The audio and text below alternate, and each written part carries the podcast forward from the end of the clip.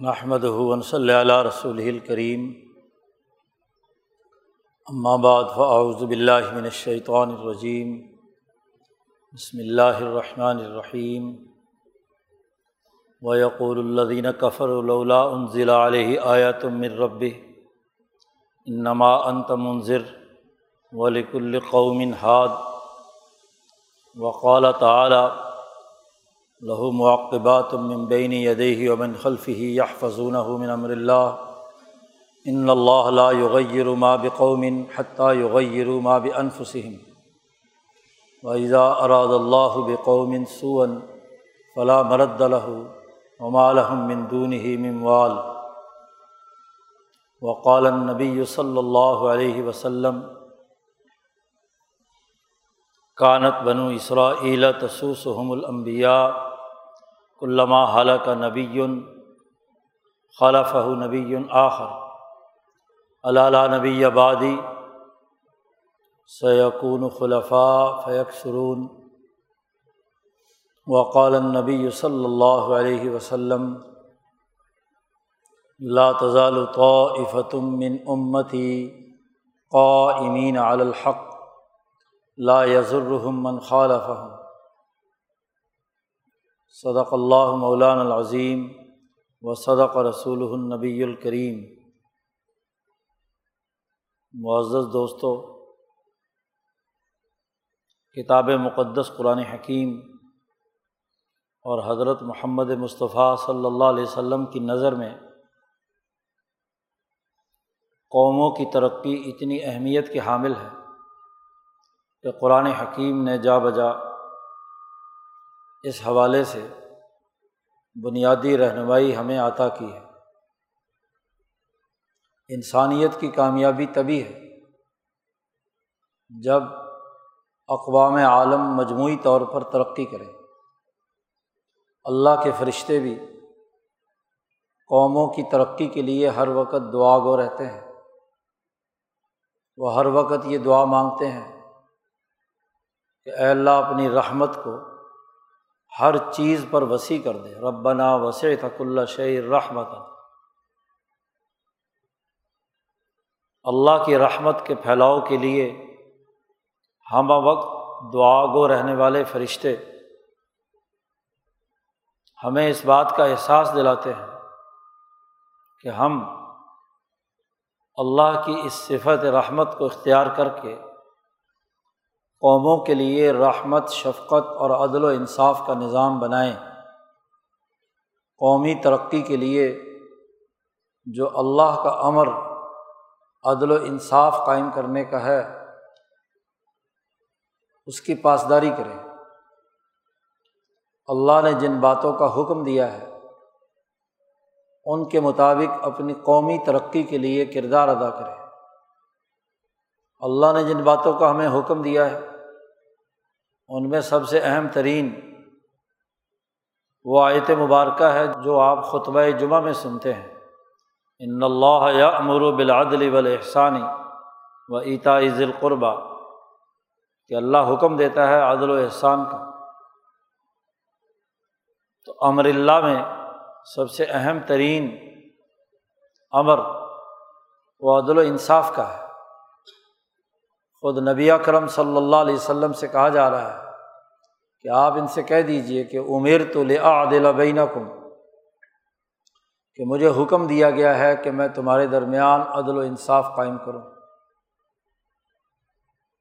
تو قوموں کی ترقی اللہ کو مطلوب ہے۔ اسی کے لیے فرشتوں کا نظام بنایا ہے۔ اسی کے لیے کائنات کی دیگر چیزیں انسانیت کے لیے مسخر کی ہیں۔ امبیا علیہم السلام بھی اسی مقصد کے لیے دنیا میں بھیجے گئے کہ وہ لیقوب الناس بالقست انسانیت کو عدل و انصاف پر قائم کریں۔ تو اقوام عالم کی ترقی اللہ کے پیش نظر ہے۔ اسی لیے اللہ پاک نے ایک جگہ اور ارشاد فرمایا کہ وہ امن قریتن اللہ خلافیہ نذیر کوئی بستی ایسی نہیں ہے کہ جس میں ہم نے کوئی ڈرانے والا نہ بھیجا ہو۔ انظار کے ذریعے سے بے رہروی اور ظلم کے نظام سے بچانا اور عدل و انصاف کے نظام کی تلقین کرنا، یہ انظار کا بہت اہم ترین فریضہ ہے۔ خدا پرستی کے ساتھ ساتھ انسان دوستی کی دعوت اور اس حوالے سے تنبیہات کرنا امبیا علیہم السلام، بلکہ ہر قوم میں آنے والے سچے رہنماؤں اور انسانیت کو ڈرانے والوں کا فریضہ رہا ہے۔ یہ آیات مبارکہ جو ابھی تلاوت کی گئی ہیں خطبے میں، یہ صورت الرعد کی ہے اور صورت الرعد مکہ مکرمہ میں نازل ہوئی ہے۔ مکہ کی ریاست قریش کی قومیت وہاں کی اقوام کی حالت، کفر، ظلم، شرک اور انسانیت دشمنی کا ایک اعلیٰ ترین نمونہ بنی ہوئی تھی۔ اللہ پاک کا غضب جب نازل ہوا قیصر و کسرا پر اور وہ تمام قوتیں جو انسانیت دشمنی کا کردار ادا کر رہی تھیں، تو اس نظام کے خاتمے کے لیے حضرت محمد مصطفیٰ صلی اللہ علیہ وسلم کو مبوض فرمایا گیا۔ جیسا کہ بڑی تفصیل کے ساتھ حضرت الامام شاہ ولی اللہ دہلوی بیان فرماتے ہیں۔ تو مکہ کی اس ریاست میں جب نبی کرم صلی اللہ علیہ وسلم نے قوم کی وہ تمام بد اعمالیاں، فساد پیدا کرنے کا عمل، سیاسی بد امنی معاشی بدحالی اور سماجی جولیدگی کے مقابلے پر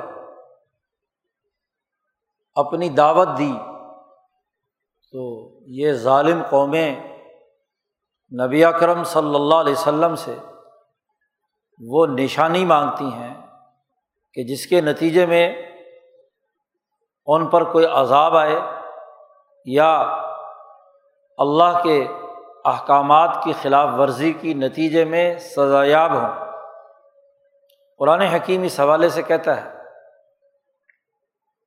کہ وہ یقول الدین کفر یہ لوگ جو حق کے منکر ہیں، سچائی کے منکر ہیں، اللہ کا انکار کرتے ہیں، انسانیت کی ترقی کے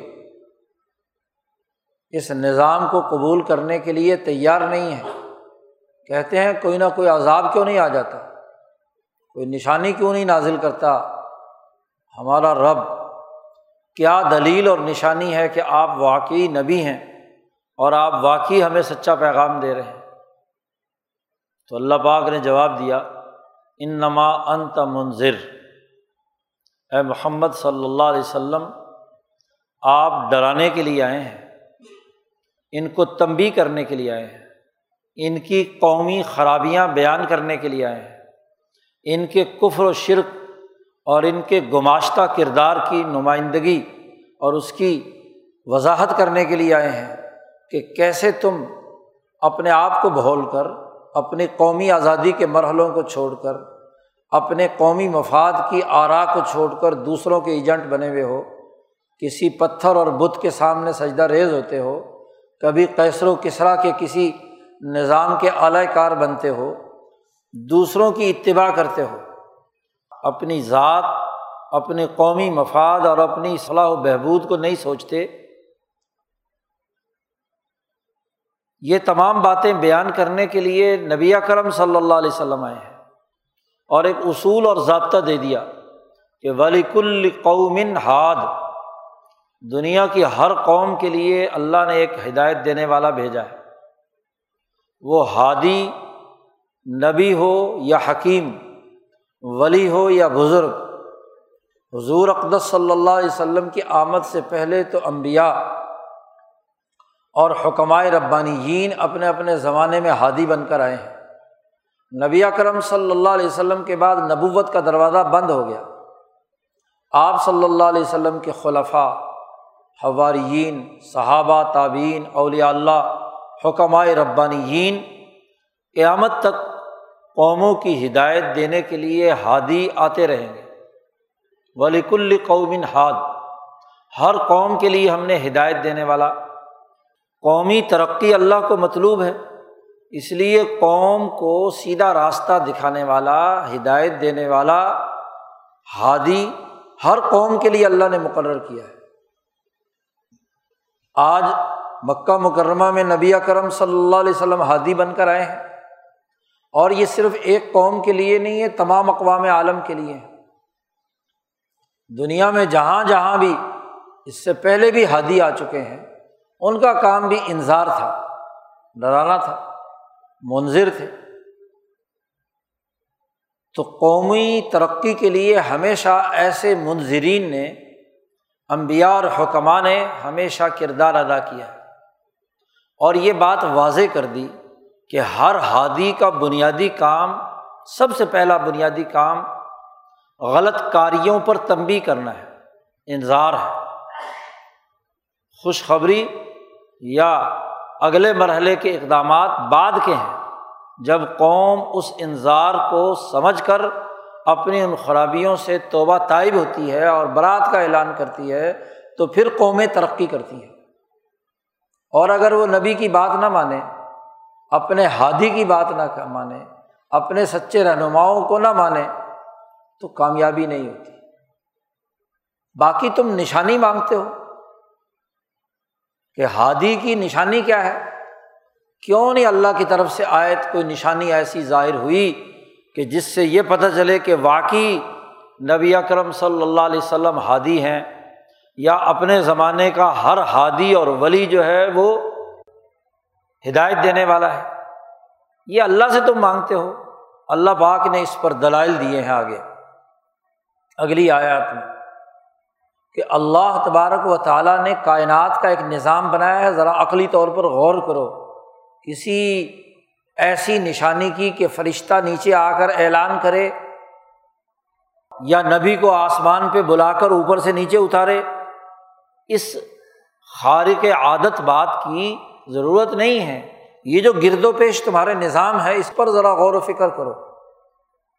اس پر اللہ نے فرمایا، اللہ علم ما تحمل کل انسا وما تغیر الرحام تو اللہ جانتا ہے کہ جو کوئی معنس اپنے پیٹ میں حمل لیے ہوئے عورت ہے یا گائے ہے، بکری ہے، وغیرہ وغیرہ جتنے بھی مادائیں ہیں، ان کے پیٹ میں کیا ہے؟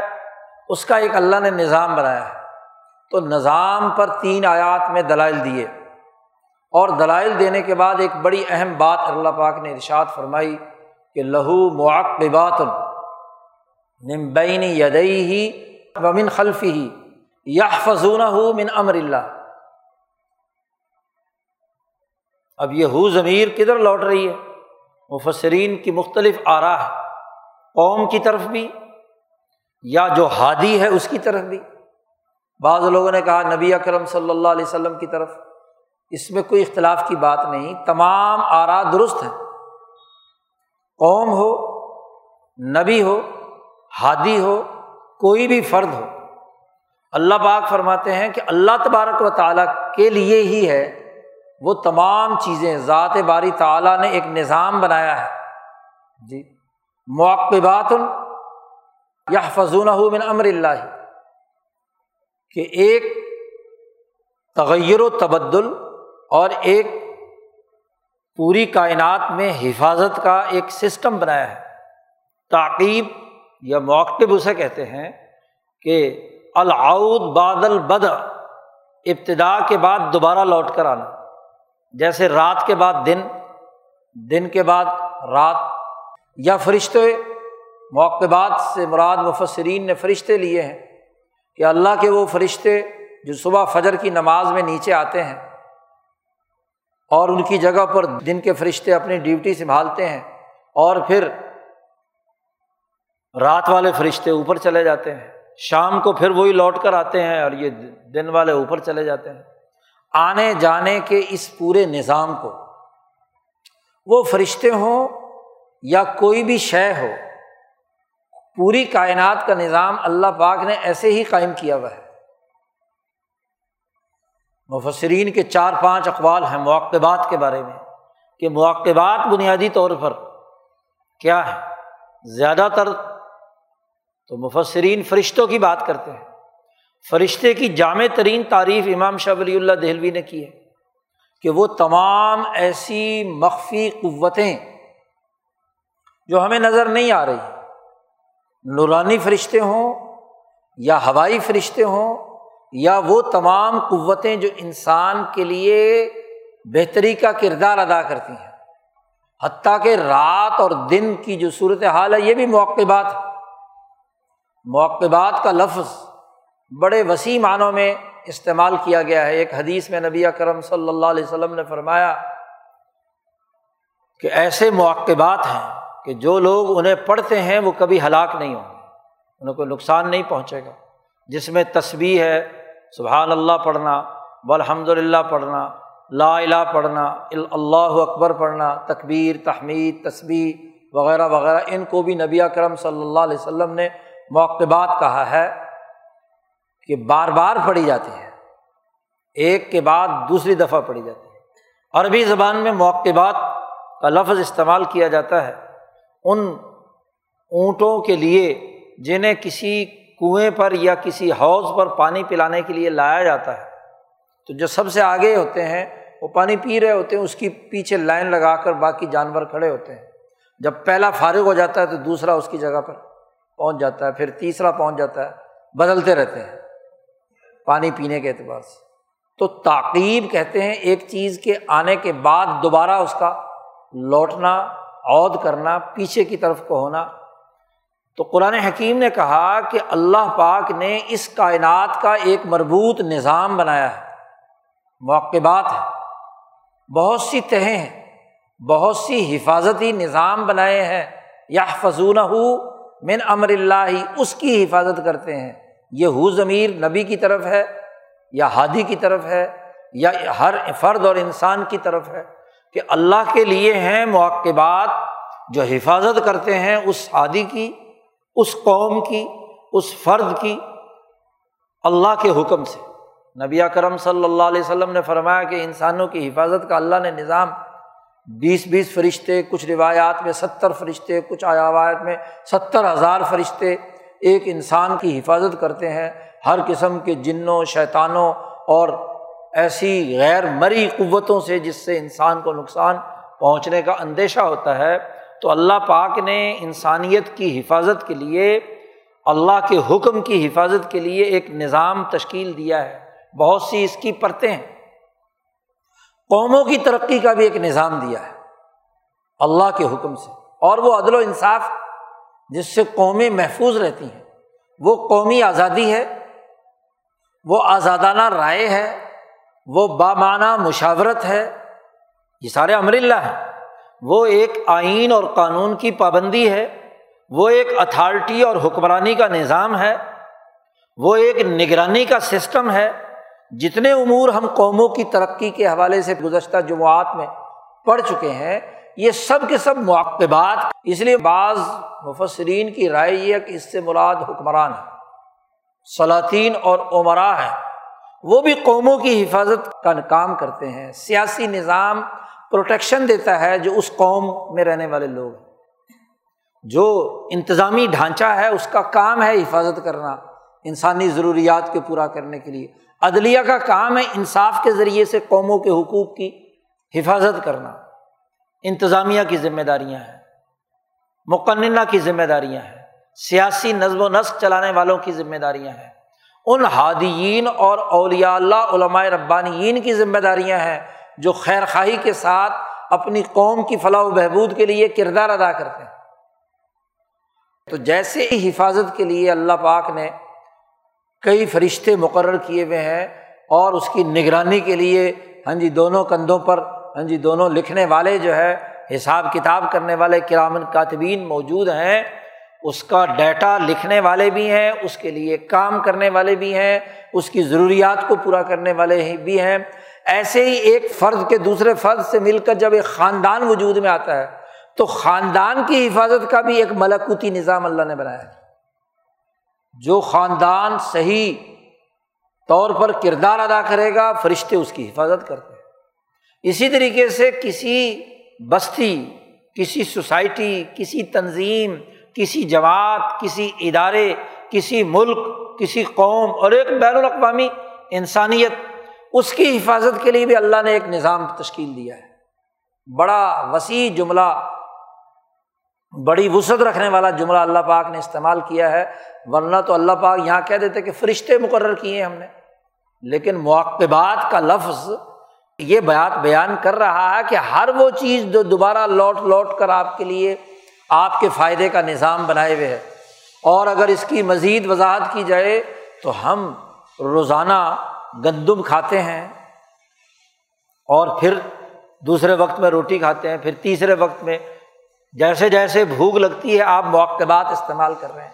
پھر اگر اس کو مزید اگر تفصیل میں جائیں تو یہی جو کچھ آپ نے کھایا، آپ کا فضلہ بنا آپ نے فضا کے اندر اپنی توانائی ہاں جی بکھیر دی اور پھر دوبارہ اسی مٹی سے وہ کھاد بنی اور پھر دوبارہ غذا بن کر لوٹ کر دوبارہ آپ کے اندر آ گئی۔ تو یہ غذائی نظام کا جو سرکل ہے، پانی کا جو سرکل ہے، ایسے ہی آپ کی تمام ضروریات کا، ایسے ہی ایک قوم کے معدنی وسائل، قومی وسائل جو اس کی دھرتی پر ہیں، پانی ہے دیگر معدنیات ہیں، تیل ہے تانبا ہے، وغیرہ وغیرہ۔ تو ہر قوم کے لیے اللہ پاک نے مواقبات کا ایک معدنی وسائل کا نظام بنایا ہے۔ جو یقے بعد دیگر انسانیت کے لیے استعمال کا عمل آکسیجن ہے، آپ لیتے ہیں، باہر ہاں جی کاربن خارج کرتے ہیں، پھر یہی باہر کی فضا سے ہاں جی وہ ہو کر دوبارہ آکسیجن بنتی ہے، دوبارہ پھر آپ کے یہاں آ جاتی ہے۔ تو موقعات مفہوم کلی ہے۔ اس لیے حضرت نوروتوی رحمۃ اللہ علیہ فرماتے قرآن حکیم کی آیات مبارکہ عبور کلیا کی نشاندہی کرتے ہیں، امر جامع بیان کرتے ہیں۔ کسی ایک میں حسر اسے نہیں کیا جا سکتا کہ صرف فرشتے ہی مراد ہو بلکہ یہاں تک مفسرین نے لکھا ہے کہ انسانوں کے لیے جو حفاظتی نظام، سیکورٹی کا سسٹم ہے، وہ بھی بدل جاتے ہیں۔ مفسرین نے لکھا کہ مثلاً حکمران ہے، اس کی سیکورٹی کا نظام ہے۔ تو سیکورٹی، حفاظت کرنے والے دن رات بدلتے رہتے ہیں۔ چوبیس گھنٹے تو کوئی کسی کی نگرانی نہیں کر سکتا۔ نگرانی کرنے والے بھی بدلتے رہتے ہیں۔ حکمران بھی بدلتے رہتے ہیں۔ نظام بھی بدلتا رہتا ہے۔ سب کے سب یہ موقع تو ایک عالمگیر نظام ہم نے اس قوم کی حفاظت کے لیے یا اس ہادی کی حفاظت کے لیے یا اس انسان کی حفاظت کے لیے اللہ نے قائم کیا ہے اور وہ یہ فضون من امر اللہ اللہ کے حکم سے۔ کیونکہ اللہ چاہتا ہے کہ یہ کائنات عرض باقی رہے، اس پہ انسان باقی رہیں، اس انسان کی ترقی کا قومی نظام بنے۔ اسی لیے موقبات آتے رہیں۔ وہ موقبات آدم علیہ السلام کے بعد نو علیہ السلام، ابراہیم علیہ السلام۔ اس کے بعد کیا ہے؟ دیگر امبیا حکمہ وہ بھی ہر دور میں ہادی آتے رہے ہیں۔ ایک کے بعد دوسرا، ایک دوسرے کے بعد تیسرا۔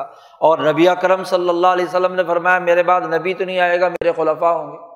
وہ بھی تو مواقع بات ہے قیامت تک کے لیے۔ تو ایک جامع نظام قوموں کی ترقی کا اللہ نے بنایا ہے۔ اور امر اللہ کے مفہوم میں وہ تمام احکامات الہیہ ہیں جو قوموں کی ترقی کے لیے کتب مقدسہ کے اندر بیان کیے گئے ہیں۔ وہ تورات تھی یا انجیل تھی یا زبور تھی یا آج کتاب مقدس قرآن حکیم ہے، یہ اللہ کا امر ہے۔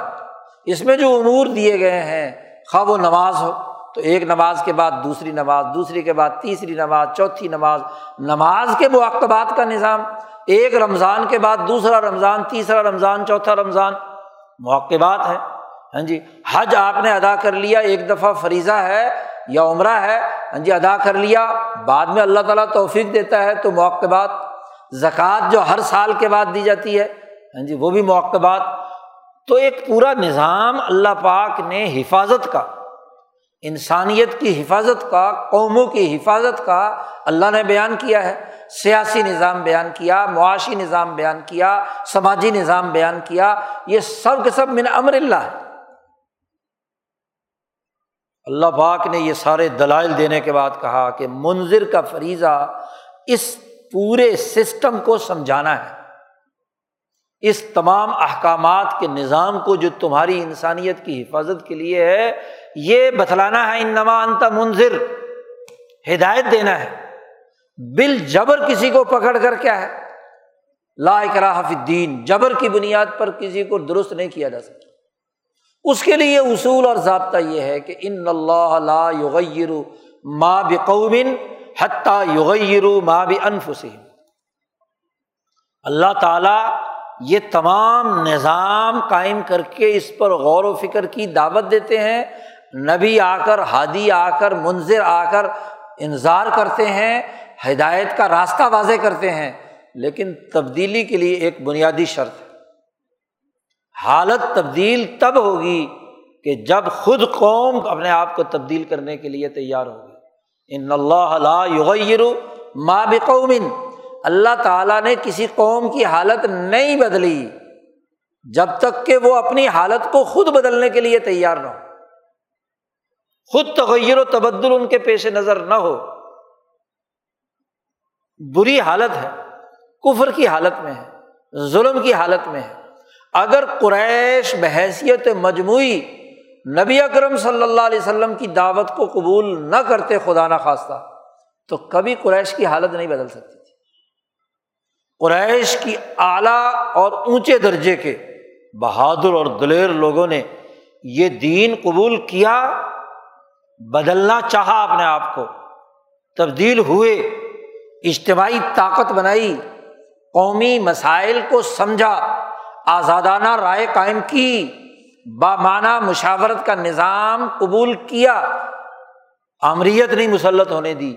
وہ قانون اور ضابطہ جو جماعت کے مشورے سے وجود میں آیا، اس کی پاسداری خود بھی اپنے آپ کو اس کا پابند بنایا۔ اس قانون کی پاسداری کی۔ اس کے مطابق ایک حکومت اور اتھارٹی بھی بنائی۔ اس کے نگرانی کا نظام بھی مسجد نبوی کی صورت میں وجود میں بلا کر کردار ادا کیا، یہ سارے کام خود کیے۔ تو پھر اللہ نے وہ جو کائنات کا نظام ان کے لیے تکوینی طور پر بنایا تھا، اس تکوینی نظام نے ان کی حفاظت کا بندوبست کر کے ان احکامات کی پابندی کے ذریعے سے ان قوموں کو ترقی دی۔ عربوں نے جب اسے قبول کر لیا، قریشیوں نے اسے قبول کر لیا، اور نہ صرف قبول کیا خود بلکہ انہیں قریشیوں نے یہ عزم اور ارادہ کیا کہ ہماری قوم کے جو گندے لوگ ہیں، ابو جہل ہیں، ظالم ہیں، انسانیت دشمن ہیں، ان کو کاٹ کر الگ کر دیا جائے۔ ہیں قریشی تو کیا ہوا؟ لیکن یہ قوم میں کینسر ہے۔ یہ قوم کے لیے زہر ہے۔ یہ قوم کے لیے ترقی کے راستے کی رکاوٹ ہے۔ تو بدر کے میدان میں اپنے ہی قریشی سورماؤں کو، جن کو کل تک سید و حاضل وادی کہتے تھے، ابو جال کو اس کی گردن اتروا رہے ہیں۔ جی اور اتروا بھی کس سے رہے ہیں؟ ان انصاریوں سے کہ اگر قومی عصبیت کا لحاظ رکھا جائے تو مکے کے قریشی جو ہیں، وہ مدینے کے ان انصاریوں کو ان کی اوس اور حضرت کے قبیلے کو نفرت کی نگاہ سے دیکھتے تھے۔ دوسری قوم تھی نا۔ اس دوسری قوم کے دو بچے عبد الرحمان ابن اوف رضی اللہ تعالیٰ عنہ سے پوچھتے ہیں کہ، چچا جان، بتائیے ان میں سے ابو جال کون سا ہے؟ جو تمہاری قوم کا سردار ہے، قریشیوں کا۔ جی بتاؤ ان میں سے کون ہے؟ انہوں نے کہا، وہ ہے۔ دونوں شکرے کی طرح جاتے ہیں اور جا کر اس کی گردن اتار لیتے نیچے گرا دیتے اگر وہاں کی عصبیت کے تناظر میں دیکھا جائے، تو ایک غیر قوم کے لوگوں نے کاٹا ہے نا، قوم کے سردار کو۔ پاکستان میں ایسے احمق بھی ہیں کہ رمضان المبارک کی سترہ کی تاریخ آتی ہے، تو وہ ابو جہل کا دن مناتے ہیں۔ کہ جی بڑا ضرورت مند تھا، بڑا دلیر تھا، دلیر آدمی تو تھا نا جی۔ اس سے زیادہ کوئی ہاں جی حماقت کی کوئی بات ہو سکتی ہے؟ نوز باللہ من ذالک۔ جی۔ بھائی یہ غیرت تو ان قریشیوں کو ہونا چاہیے تھا کہ ان کی قوم کا سردار قتل کر دیا گیا۔ لیکن وہ کینسر تھا، قریش کی ترقی کے راستے کی رکاوٹ تھا۔ تو اپنی ہی قوم کے اس بندے کو قتل کروا دیا راستے سے ہٹوا دیا اس کی طاقت توڑ دی۔ تو قوم جب تک اپنے آپ کو بدلنے کے لیے تیار نہ ہو، تبدیلی کے لیے یہ تمام امور پورے نہ کرے، من امر اللہ۔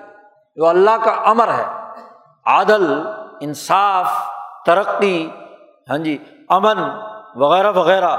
اور اس کے لیے جو پروسیجر نبی اکرم صلی اللہ علیہ وسلم نے آزادانہ رائے سے لے کر قوموں کی نگرانی کے نظام تک جو بنایا ہے، جو عسکری طاقت اور قوت بنانے کا عمل ہے، جو سامراجی گماشتہ نظام سے برات کا اعلان ہے، جب تک قوم نہیں کرے گی، تو اس وقت تک قوم ترقی کیسے کرے گی؟ تو واضح اللہ نے یہ ایک آفاقی قانون بنا دیا کہ نو علیہ السلام سے لے کر اب تک اقوام عالم کا ایک اور ضابطہ ہے نگرانی کے نظام کے بعد کہ یہ سارے امور بیان کر دیے، لیکن جب تک وہ انقلاب نہیں لاتی۔ اپنی ذات میں، اپنی قوم میں، اپنی اجتماعیت میں، اپنے اس گلے سڑے نظام کو اٹھا کر باہر نہیں پھینکتی، اس وقت تک تبدیلی نہیں آئی۔ خوشنما تقریریں کر لو، واز کر لو، ایک ہدایت دینے والا، ایک نصیحت کرنے والا، ایک خطیب، ایک نبی، ایک ہادی، ایک حکیم، اس کا کام تو انظار ہے، ڈرانا ہے کہ تم یہ ظلم کا نظام قائم کیے ہوئے ہو۔ تم یہ کفر، تم یہ انسانیت دشمنی، یہ تم بے روی یہ تمہاری رائے غلام ہے۔ تمہارا نظام غلام ہے، تمہارا قانون غلام ہے، تمہارے اندر یہ یہ پستیاں ہیں۔ اس سے نکلو اور جو ہدایت نبی اکرم صلی اللہ علیہ وسلم نے دی ہے، وہ خلق اپنے اندر پیدا کرو، وہ اجتماعیت پیدا کرو۔ انما انت منظر تم ڈرانے والے ہو، بس۔ باقی کسی کو بل جبر کسی کی جگہ کھینچ کر لے جانا۔ تو خواہش تو ہو سکتی ہے، خواہشات سے کوئی دنیا کا نظام قائم نہیں ہو سکتا۔ ان اللہ لا یغیر اللہ تعالیٰ بالکل تبدیلی نہیں پیدا کرتا۔ جب تک کہ کوئی قوم خود اپنے اندر تبدیلی پیدا نہ کرے۔ قومی سوچ نہ پیدا کرے۔ قومی کردار کے لیے تیار نہ ہو۔ اور یاد رکھو، اگر تم یہ تبدیلی پیدا نہیں کرتے، اور مسلسل کفر، ظلم، انسانیت، دشمنی کے اس پورے نظام کو قائم رکھو گے تو تمہاری حفاظت کا جو نظام اللہ نے بنایا ہے، وہ ٹوٹ جائے اور جب حفاظت کا نظام ٹوٹ گیا کسی قوم کا، تو وہ غلام بن جاتی۔ پستی کی حالت میں آ جاتی۔ انسانی تاریخ گواہ ہے۔ بنی اسرائیل نے بھی جب اللہ کے ان احکامات کی خلاف ورزی کی، تو کبھی بخت و نثر مسلط ہو گیا۔ کبھی کیا ہے، جالوت مسلط ہو گیا۔ بیت المقدس کی اینٹ سے اینٹ بجا دی گئی۔ بنی اسرائیل کو غلام بنا لیا گیا۔ فساد فل عرض کے نتیجے میں لطف سدن فل عرض مرتعین ولتا علوم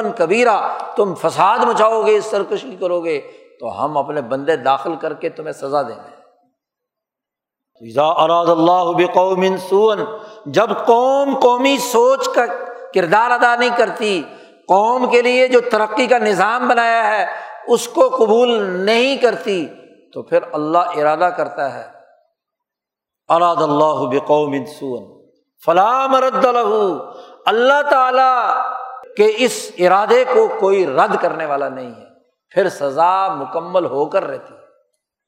یہ کامل ترین شکل تو اس وقت ہوگی کہ جب یہ پورا حفاظتی نظام توڑ دیا جائے گا قیامت میں، سور پھونکا جائے گا۔ اس لیے یہ مرد لہو کا لفظ اسی تناظر میں اللہ نے دوسرا لفظ استعمال کیا ہے کہ الہ یورد علم الساعہ، کہ اللہ ہی کی طرف لوٹ کر جانا ہے قیامت کا علم۔ جی اللہ نے کہا کہ تمہیں ہم نے پیدا کیا، دوبارہ پھر ہم لوٹائیں گے۔ جی تو دوبارہ لوٹانے کا عمل، تو کامل مکمل سسٹم تو اس وقت ٹوٹے گا جب اللہ اس عرض کو فنا کر دے گا۔ تمہاری گناہ تمہارا دجل و فریب، تمہارے دجال کا شرور پوری دنیا انسانیت کو جب لپیٹ میں لے لے گا اور ایک بھی اللہ اللہ کہنے والا نہیں رہے گا، تو یہ سارا نظام لپیٹ دیا جائے گا۔ اور اس وقت تمہارے لیے کوئی والی، کوئی حکمران، کوئی رہنما تمہاری حفاظت کرنے والا نہیں ہوگا۔ مال مندون ہی مموال اللہ کے علاوہ اور کون ہوگا؟ لیمان الملک الوم اللہ اعلان کرے گا، تمہارے میں سے کس کے لیے بادشاہی ہے میرے مقابلے میں؟ تو آج اللہ نے جو حفاظت کا نظام بنایا ہوا ہے، اس میں جہاں جہاں جس جس درجے میں دراڑ پیدا ہو گئی، خرابی آئی ہے، تو اس خرابی کا علاج بھی خود تمہارے اندر ہے کہ تم اپنے اندر تبدیلی پیدا کرو، انقلاب لاؤ سماجی تبدیلی، سیاسی تبدیلی، معاشی تبدیلی ہاں جی اپنی عبادات اور اطوار اور اخلاق کو درست کرنے کے حوالے سے تبدیلی، ہر حوالے سے تم تبدیلی پیدا کرو گے خود، تو پھر اللہ تعالیٰ کا نظام تمہاری مدد کرے گا۔ جہاں تک اصل انسانیت کی حفاظت ہے، تو اللہ پاک وہ ان فرشتوں کے ذریعے سے کر رہا ہے۔ تم انسان ہو، تمہارے گناہ اگر اتنے بڑھ جائیں تو یہ فرشتوں کا نظام ہی تمہیں تباہ و برباد کر دے۔ وما اصوب کم مصیبت فبیما کسبت عیدی کم ویاف ان کثیر تم پر جو گناہ اور مصیبتیں آتی ہیں، وہ تمہارے گناہوں کی وجہ سے ہیں۔ تم جس مصیبت میں مبتلا ہوتے ہو، وہ تمہارے ہاتھوں کے کرتوت ہیں۔ لیکن وہ یافو ان کثیر اللہ تعالیٰ بہت سارے گناہ تو معاف کر دیتا ہے، چند بڑے بنیادی جرائم کی سزا دیتا ہے۔ اور وہ سزا یہی ہے کہ جو قوموں کی ترقی کے ان مذکورہ بالا اصولوں پر عمل نہیں کرتے تو وہ دوسروں کے غلام بن جاتے ہیں، دوسروں کے گماشتے ہوتے ہیں، دوسروں کے لیے کردار ادا کرتے ہیں، دوسروں کے مفادات کے اعلی کار بنتے ہیں، دوسروں کے لیے کردار ادا کرتے ہیں۔ تو یہ آیات مبارکہ واضح طور پر انقلابی فکر و عمل کی نشاندہی کر رہی ہے۔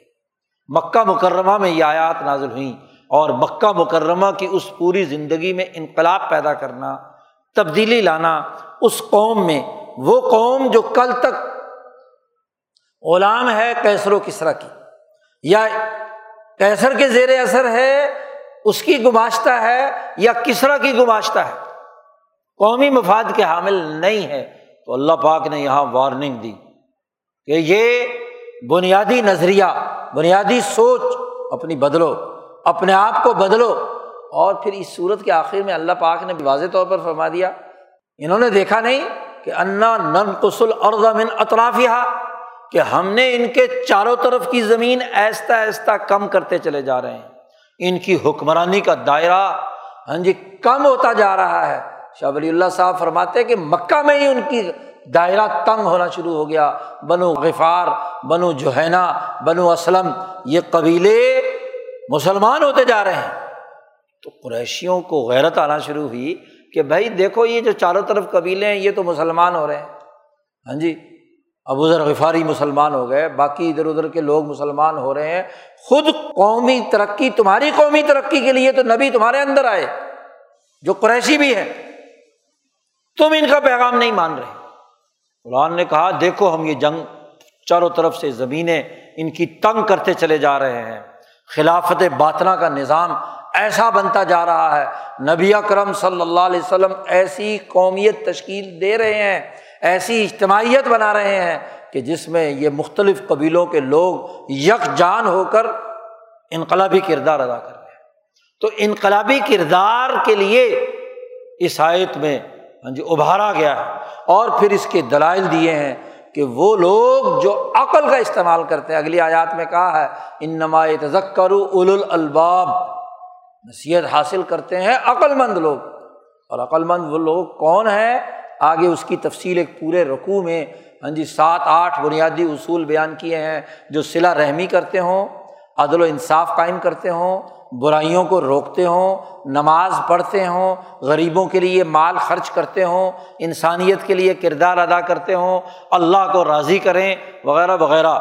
اور ان کے مقابلے میں جو فساد فی العرض مچائیں اور جو رشتوں کو منقطع کریں، نسلوں کو تباہ کریں، قومی حقوق توڑیں، ذاتی مفادات کے لیے کردار ادا کریں، اگلے پورے رقوع میں اللہ تبارک و تعالیٰ نے بتلایا کہ وہ قوم کبھی کامیاب نہیں ہو سکتی۔ تو انقلاب کا بنیادی پیغام وہ ان آیات مبارکہ میں دے کر واضح کر دیا کہ قوموں کی ترقی کا آخری اور کامل طریقۂ کار انقلاب ہے۔ تبدیلی۔ ایسی جماعت بنانا جو اپنی قومی سوچ کے ساتھ، اجتماعی شعور کے ساتھ آزادانہ رائے قائم کرے، بامانہ مشاورت پر جماعتی نظام بنائے اس جماعتی نظام کے تحت اپنا ایک قانون اور ضابطہ طے کرے، اس قانون اور ضابطے کے تحت اپنی حکومت بنائے اور اس حکومت کی کی اتھارٹی اور طاقت منوائے، نہ صرف خود بلکہ اپنی پوری سوسائٹی کے ساتھ۔ پھر اس کی نگرانی کا نظام بنائے۔ یہ سارے کاموں کا ایک اجتماعی نظام، پارٹی اور اس پارٹی کی فریضہ کیا ہے؟ انقلاب برپا تبدیلی لانا، تغیر پیدا کرنا۔ عربی میں تغیر تبدل کو کہتے ہیں، کہ چیز کو، معاملے کو بدلنا۔ ہاں جی جب مواقبات آ رہے ہیں، رات کے بعد دن، تو رات کے سیاہ اندھیروں کو سورج کی کرنیں جب پھاڑ دیتی ہیں اور روشنی پیدا ہوتی ہے، انسان جاگتا ہے اور اپنی معاشی سرگرمیوں اور سیاسی اقدامات کے لیے کردار ادا کرتا ہے۔ تو رات کے اندھیرے چھٹنا ضروری ہے۔ قوموں میں کیا ہوا؟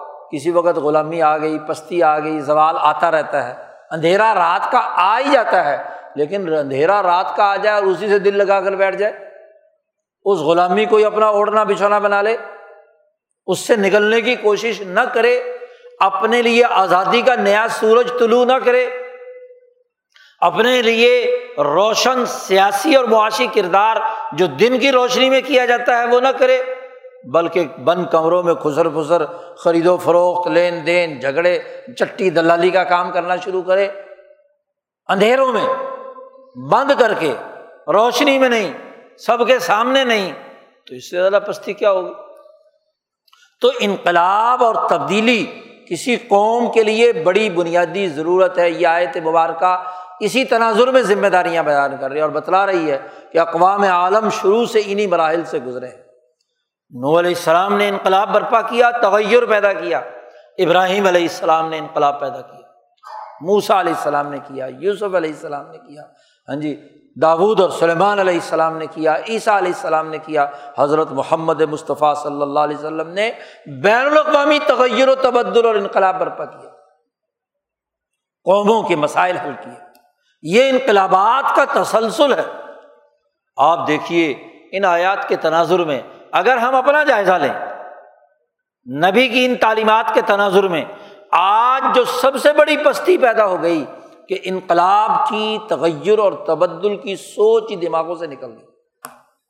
ہم پر سیاہ رات چھائی تھی جب سترہ سو ستاون میں سراج الدولہ کو شکست دے کر ایسٹ انڈیا کمپنی نے ہندوستان کے سیاسی نظام پر قبضہ کیا تھا۔ ظلم کی سیاہ رات مسلط کی۔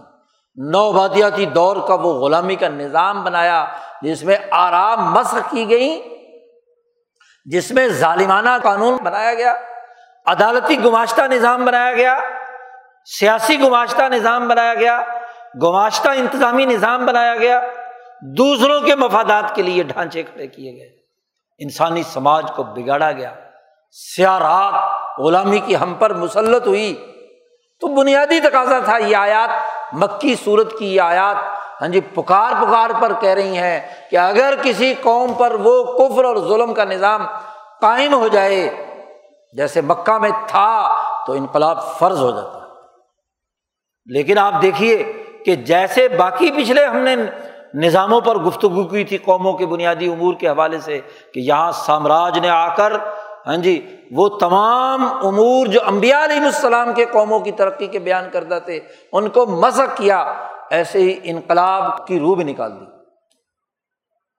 ایسا اسلام، ایسا واز، ایسے دانشور، ایسے مفکر، ایسے فلسفی، ایسے صحافی، ایسے نام نہاد لیڈر اور رہنما پیدا کیے گئے کہ نہیں جی تغیر نہیں کرنا چاہیے، انقلاب نہیں، ضرورت۔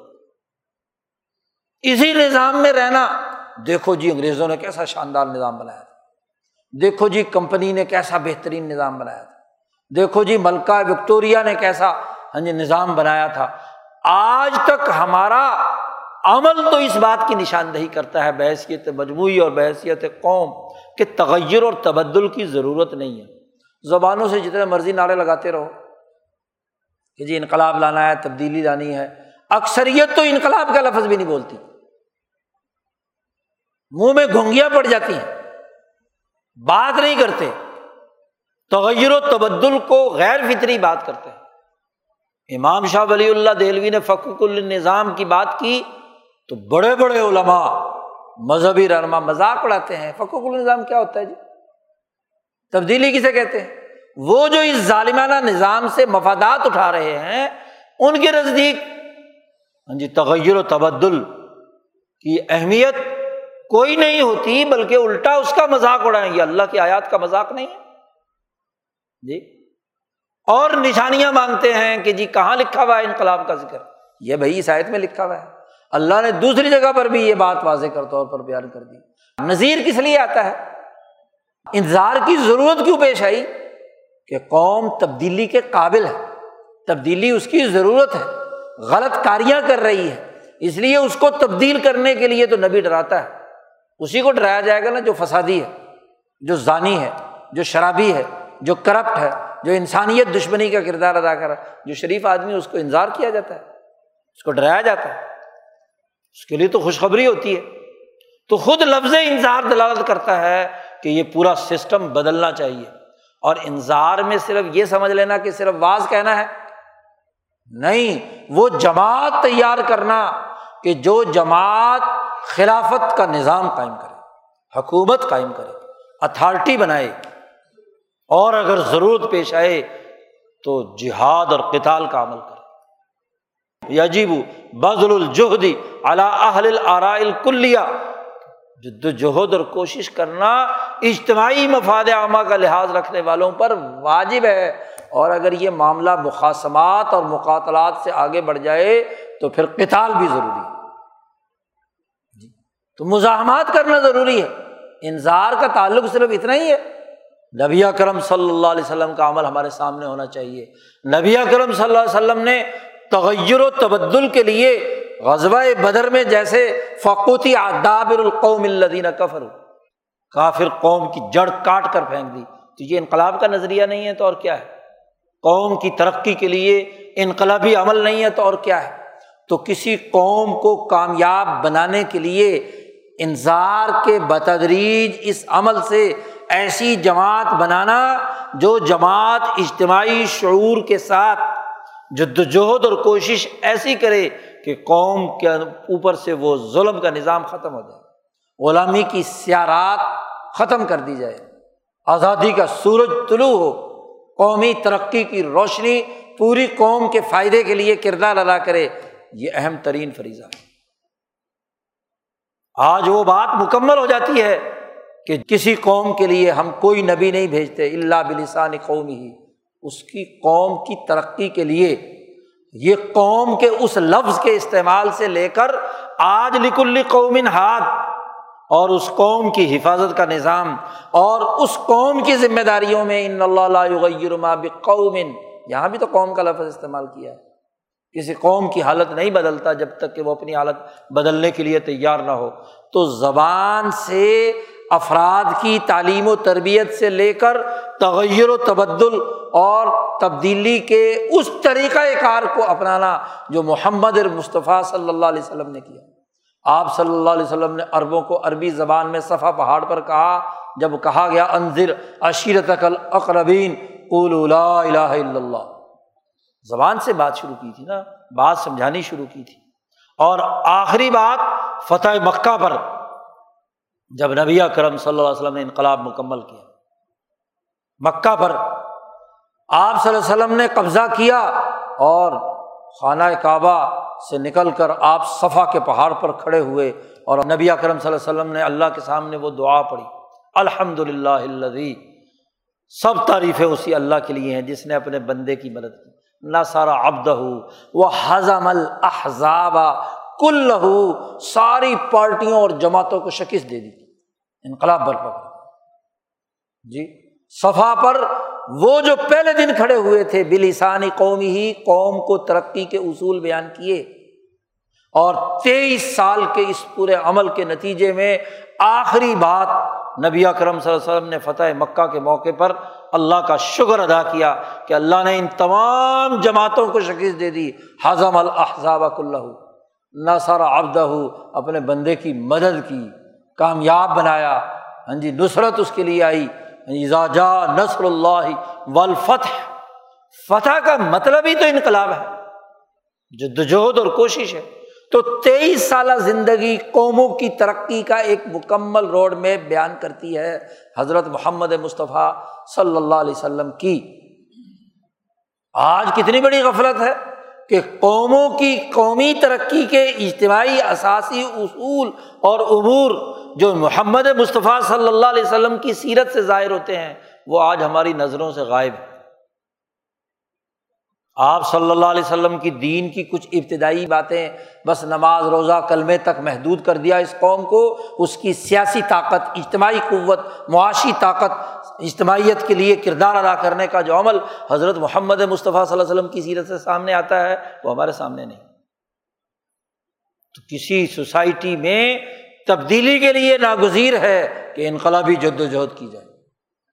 اصلاحی جد و جہد محض ہاں جی رسم پورا کرنے کی رسمی جد محض رسمی طور پر حلق سے اوپر اوپر اسلام کی باتیں اور نعرے لگانے کا عمل، یہ سوائے پستی کی اور کچھ نہیں۔ خواب ہو، اسلام کا نظام کا نعرہ لگایا جائے یا ریاست مدینہ کا نعرہ لگایا جائے یا ہاں جی پاکستان کا مطلب کیا، لا الہ الا اللہ کا نعرہ لگایا جائے، نعروں سے کیا ہوتا ہے؟ بات تو اس امر کی ہے، اس سسٹم کی ہے جو حضرت محمد مصطفیٰ صلی اللہ علیہ وسلم نے انسانیت کے سامنے رکھا۔ بات تو اس کی ہے کہ آپ کی رائے کتنی آزاد ہے اور کتنی غلام ہے۔ آپ رائے امریکہ کے کہنے سے رکھتے ہیں، لفافے لے کر بناتے ہیں۔ جی دوسروں کے کہنے پر کرتے ہیں۔ آپ کی رائے اپنی ہے، کل تک فوج بری ہے، آج بری فوج اچھی ہوگی۔ کل تک ادارے برے ہیں، آج ادارے اچھے ہو گئے۔ یہ کیا رائے وہ صحافت کا کالا دھندا جس میں رائے گرگٹ کی طرح روز بدلتی رہتی ہے۔ جی۔ وہ صحافت، وہ سیاست، وہ معیشت، وہ پارلیمنٹ جس کی رائے بدل جاتی ہے روز۔ برطانوی پارلیمنٹ کو جمہوریت کا سب سے بڑا چیمپئن کہا جاتا ہے اور کہا جاتا ہے کہ برطانوی پارلیمنٹ میں ایک رکن کی ہاں جی صرف ایک رکن کے ووٹ پر پانچ سال وزارت چلتی ہے۔ اور یہاں ہاں جی اتحادیوں کا چوچو کا مربع چار سال تک متفق ہے۔ چار سال کے بعد کہتے جی اب ہماری رائے بدل گئی۔ کہاں سے بدل گئی؟ کیسے بدل گئی؟ کل تک اس پارلیمنٹ کو مانتے نہیں ہیں کہ پارلیمنٹ میں فیصلہ نہیں ہوگا۔ سڑکوں پر فیصلہ ہوگا، دھرنے دیں گے۔ اور آج کہتے پارلیمنٹ کی بات مانو۔ پارلیمنٹ کا اجلاس بلاؤ، اسمبلی کا اجلاس بلاؤ۔ یہ ناز ہے، اسلام کے ٹھیکیدار ہیں۔ کل تک وہ پارلیمنٹ جو تھی، وہ جعلی تھی۔ اٹھارہ کا الیکشن جعلی تھا۔ پارلیمنٹ کچھ نہیں تھی، سلیکٹڈ تھی۔ اب سلیکٹڈ ایک فرد ہو گیا، پارلیمنٹ اچھی ہوگی۔ یہ رائے ہے۔ اس رائے کا کوئی اعتبار ہے؟ جس مشاورت سے اسی پارلیمنٹ نے ایک وزیر اعظم بنایا، وہ برا تھا۔ اور وہی پارلیمنٹ اگر اپنی کسی تحریک عدم اعتماد اور مشاورت سے دوسرا کام کرے تو وہ اچھا ہو گیا۔ کبھی اچھا کبھی برا۔ یہ گرگٹ کی طرح رائے بدلنا، سوچ بدلنا، مشورے بدلنا، قانون بدلنا، آئین میں ترمیم کرنا، ضابطے بنانا، یہ آزاد قوموں کے شاعن نشان نہیں ہے۔ تو غلامی کی بنیاد پر جو رائے لی جائے گی اس کی بنیاد پر جو قانون بنایا جائے گا، اس کی بنیاد پر جو انتظامی ڈھانچہ بنایا جائے گا، اس کی بنیاد پر جو سیاسی نظام بنایا جائے گا، اس کی بنیاد پر جو عدالتی نظام بنایا جائے گا، اس کا یہی حال ہوگا۔ پارٹیاں کرکٹ کی طرح بدلتی ہیں۔ راتوں رات پارٹیاں بدل جاتی ہیں۔ ہاں جی خرید و فروخت کا عمل شروع ہوتا ہے۔ یہ نظام، یہ تبدیلی کی بات نہیں ہے۔ یہ انقلاب کا عمل نہیں ہے۔ انقلاب کے عمل کے لیے تو جو مستحکم، مضبوط اور مربوط طریقۂ کار نبی کرم صلی اللہ علیہ وسلم نے، کتاب مقدس نے جس کی تفصیلات پچھلے ہم چھ سات جمعوں سے بیان کرتے آ رہے ہیں، وہ اگر تفصیلات سامنے ہیں، اس کے مطابق اپنے اندر ڈسپلن اجتماعیت اور اپنی اجتماعی طاقت اور قوت اور قوم کی تبدیلی کے لیے تیاری کی جائے تو پھر تو ہو سکتا ہے۔ ورنہ بابا کہانیاں ہیں، غلامی کی سیاحت مزید مسلط ہوتی رہے گی اور عذاب الہی قوم پر مسلط ہوتا رہے گا۔ اللہ نے ارادہ کر لیا ہے تمہیں سزا دینے کا، تو فلاں مرد ہو تو اس کو کوئی لوٹا نہیں سکتا۔ کیونکہ تمہارے کرتوت ایسے ہیں، تمہارے لیڈروں کے کرتوت ایسے ہیں، تمہارے رہنما ایسے ہیں، بکھے ہوئے ہیں، دوسروں کے لیے کردار ادا کرنے والے ہیں، تو اللہ کا عذاب کیوں ختم ہو جائے گا؟ اللہ کا عذاب ان قوموں سے ٹلتا ہے جن کی قومی وقار اور قومی حفاظت کے لیے جو فیصلے کرتے ہیں۔ چاہے وہ غیر مسلم ہی کیوں ہو۔ جب قومی ترقی کے لیے کردار ادا کرے، تو اللہ پاک ان کی قوموں کی لہو موقبات اللہ کا وہ موقبات کا نظام امر اللہ سے اس کی حفاظت کرتا ہے۔ جو آزادی رائے کے ساتھ کردار ادا کرے بامانہ مشاورتی نظام پر ایک کانگریس بنائے، پانچ ہزار ارکان کی کیوں نہ ہو؟ جی بامانہ مشاورت کے ساتھ جو قانون اور آئین بنا لے، اس کی پاسداری کرے۔ ہاں جی پارٹی نے جو قانون منظور کر لیا، ہر فرد اس کی پابندی کرے۔ گا اس کی خلاف ورزی ہوگی تو اڑا دیا جائے۔ یا خلاف ورزی بھی کرتے ہیں اور پھر بار بار وزیر اعظم بھی بنتے ہیں۔ صدر بھی بنتے ہیں۔ اس سے بڑھ کر بدتر بات اور کیا ہوگی؟ اثاثے بھی بنائے ہیں اور پھر بھی بل جبر جو ہے، ڈھیٹ بن کر ہاں جی حکومتی نظاموں کا حصہ بنے ہوئے تو عذاب نہیں آئے گا تو اور کیا آئے گا؟ تو جو قوم ان اصولوں کو سات آٹھ جو اصول پیچھے بیان کیے ہیں، جو بھی اب جس قدر اپنائے گی، اسی قدر ترقی کرے گی۔ مسلمان اگر جامعت کے ساتھ اسوائے محمدی صلی اللہ علیہ وسلم کے تحت، ریاست مدینہ کے بنیادی اثاثی اصولوں کے تحت واقع ان پر عمل کرے گا تو دنیا کی کامیابی بھی ہے اور آخرت کی کامیابی بھی، ورنہ دنیا کی ذلت اور رسوائی تو ہے ہی، آخرت کا عذاب اس سے بھی بڑا ہے۔ اللہ تعالیٰ ہمیں عقل و شعور نصیب فرمائے، دین کو سمجھنے کی توفیق عطا فرمائے۔